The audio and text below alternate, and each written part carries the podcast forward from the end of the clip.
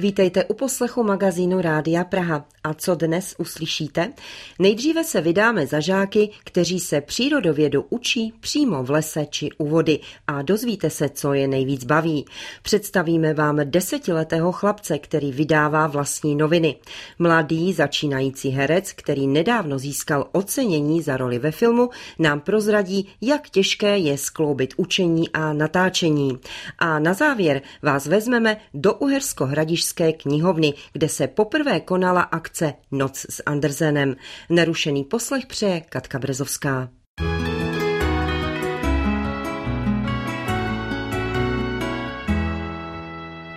Děti ze Svitavské základní školy se učí o přírodovědě přímo v lese, u rybníků nebo u řeky Svitavy.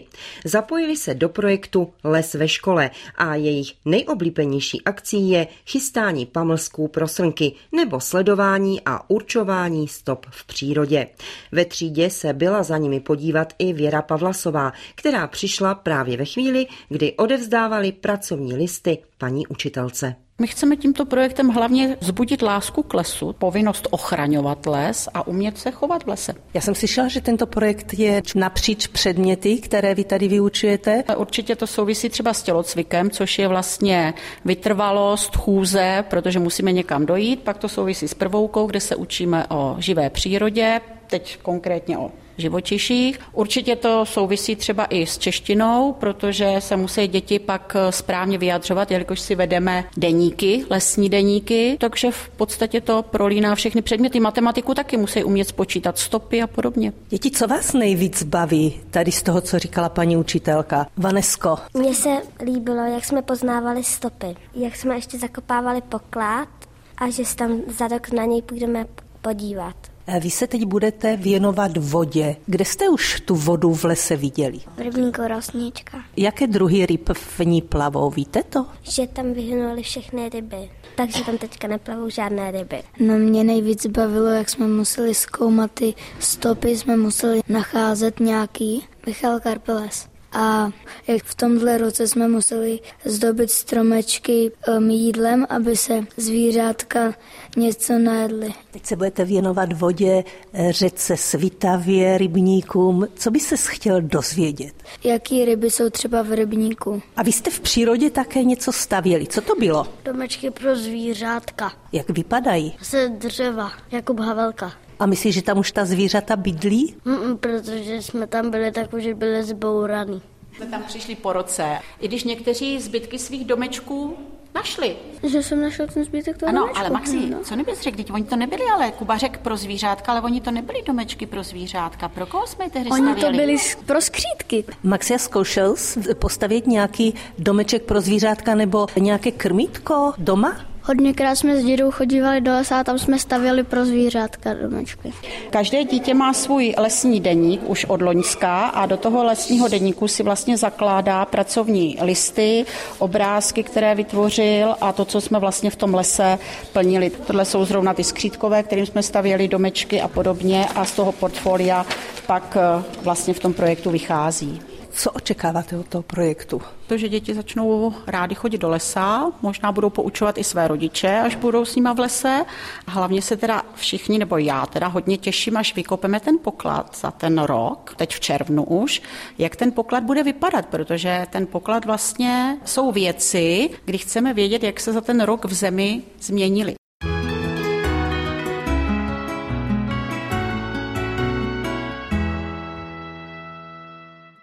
Hraje na klavír, chodí zpívat do sboru a také už rok vytváří a vydává vlastní noviny s názvem Vítkovské info. Vítkovi Bláhovi ze spaleného poříčí je přitom teprve 10 let. Vše tvoří naprosto sám.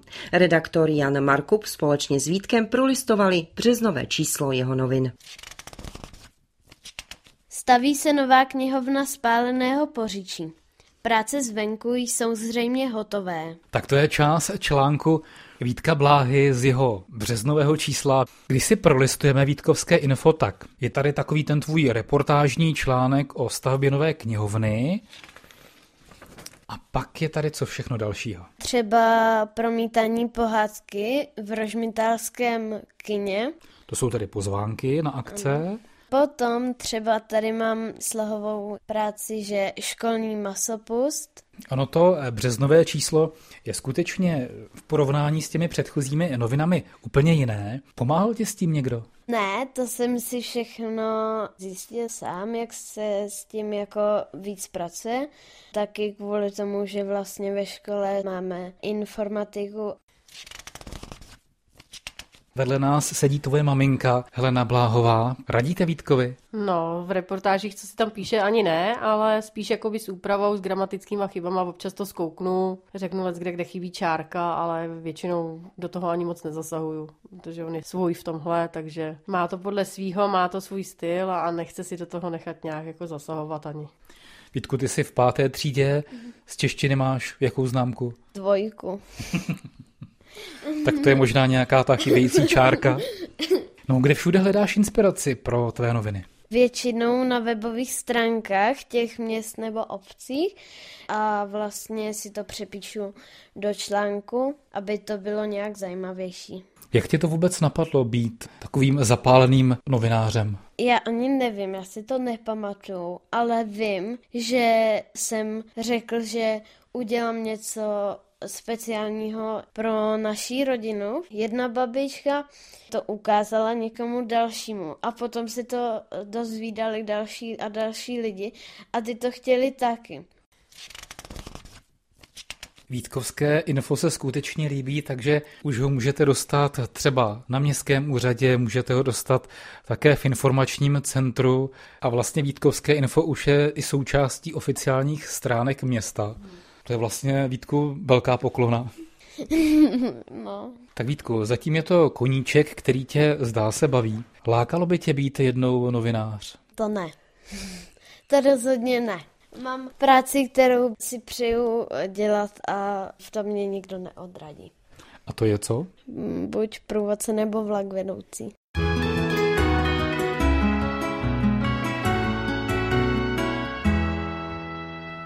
14-letý Jan František Uher je čerstvým držitelem sošky Českého lva.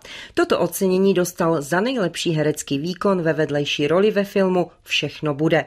Pochází z malé obce Křenovice, kam chodí i na základní školu. Teď je v deváté třídě a jak sám říká, dostat se do ní nebylo jednoduché. Natáčení oceňovaného snímku totiž musel skloubit s individuálním učebním plánem. Jak zjistil Tomáš Kremr, pomáhali mu v tom ale i učitelé, rodiče a kamarádi. Chtěl bych poděkovat rodině, teda dědovi, jo, taky, babičce, mamince, taťkovi, bratrům všem, Barunce Sitové, co mě vzala na casting, bez níž bych tady ani nebyl, a kamarádům, kteří mi pomáhali se školou, hlavně Jirkovi, jo. Tak. Takhle zněl zkrácený děkovný proslov Jana Františka Uhra, když si cenu v sobotu přebíral.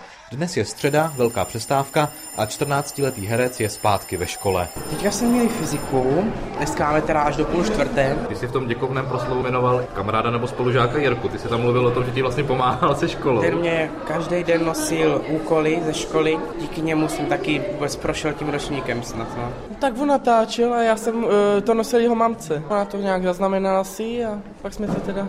Že to se ten den probíralo, tak, tak no, jste se o tom ano, ano. Dneska jsi zbalil do školy sešity, učebnice, svačinu a český holva. Je to tak. Jsme to takhle do krabice, jo. Já jsem nevěděl, jak to patří. Jo, a nakonec jsem si že to má být tak, když se to otevře, tak tam vyleze pak koberec. A Jo, lev- takhle, z velké černé krabice. Jo, jo, jo, ale už pak takhle jde jenom. Po červeném koberci, samé to Asi vím. jo, asi je to tak. Já si typnu, že váží třeba pekčinka 3 kila. No kilo mi. Dvě kila váží. Právě někteří mě říkali, ať si ještě pořídím jednoho, ať můžu posilovat, jo. Nevím, jestli se to někdy splní. Jendu to k umění a kultuře táhlo odmala, jak přikivuje i jeho učitelka dějepisu a zástupkyně ředitele Křenovické školy Regina Kokešová. Chodil k nám do folklorního souboru a potom vím, že teda chodil do dramaťáku. Když je třeba školní akademie, tak on je ten hnací motor té třídy, který má nápady tady na tomto poli. Vedení školy Jendovi schválilo úlevy a individuální plán. Plán, když místo na vyučování jezdil na zkoušky a natáčení.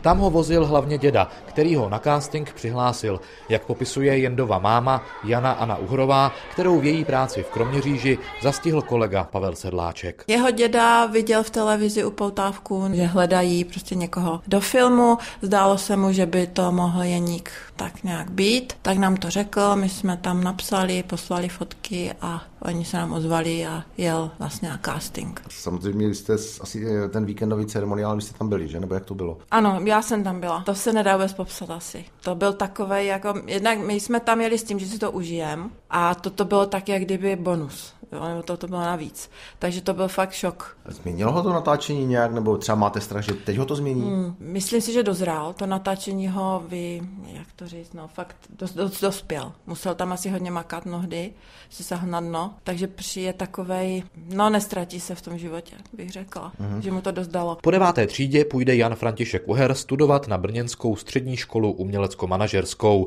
Herectví by se pak rád věnoval i na univerzitě.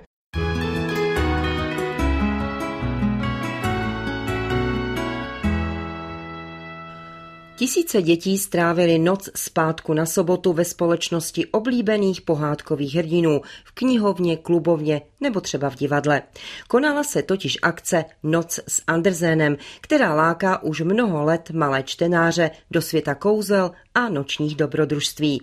Nápad vznikl v knihovně v Uherském hradišti. Později se Noc s Andersenem rozšířila po celé České republice a také do světa. Více se dozvíte z příspěvku Michala Sladkého. Pan Andersen, který nám před 200 lety napsal spoustu krásných pohádek, tak on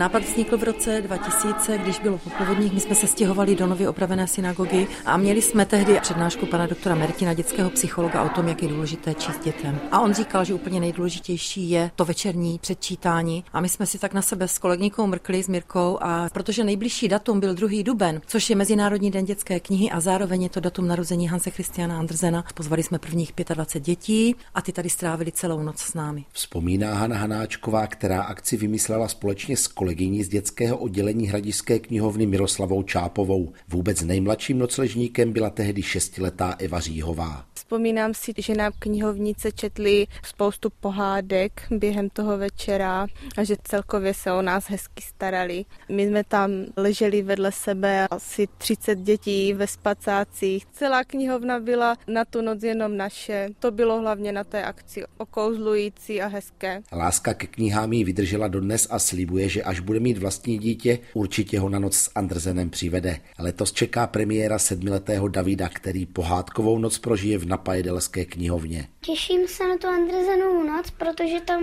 budeme číst pohádky, potom si tam budeme hrát s kamarádama a potom spát, budeme stávat ráno. A ještě snídat Stejně jako on budou dnes prožívat své velké dobrodružství desetitisíce dětí nejen v České republice. Letos se nocuje už v 21 zemích celého světa. Nejzácnější asi bych mohla zmínit Nový Zéland nebo Austrálie. Na Maltě se nocuje, nocuje se v Saudské Arábii, v USA. Vypočítává Hana Hanáčková. Za šíření slávy dánského pohádkáře ostatně s kolegyní Miroslavou Čápovou obdrželi podobně jako dánská královna Margaret II. cenu Hanze Christiana Andersena.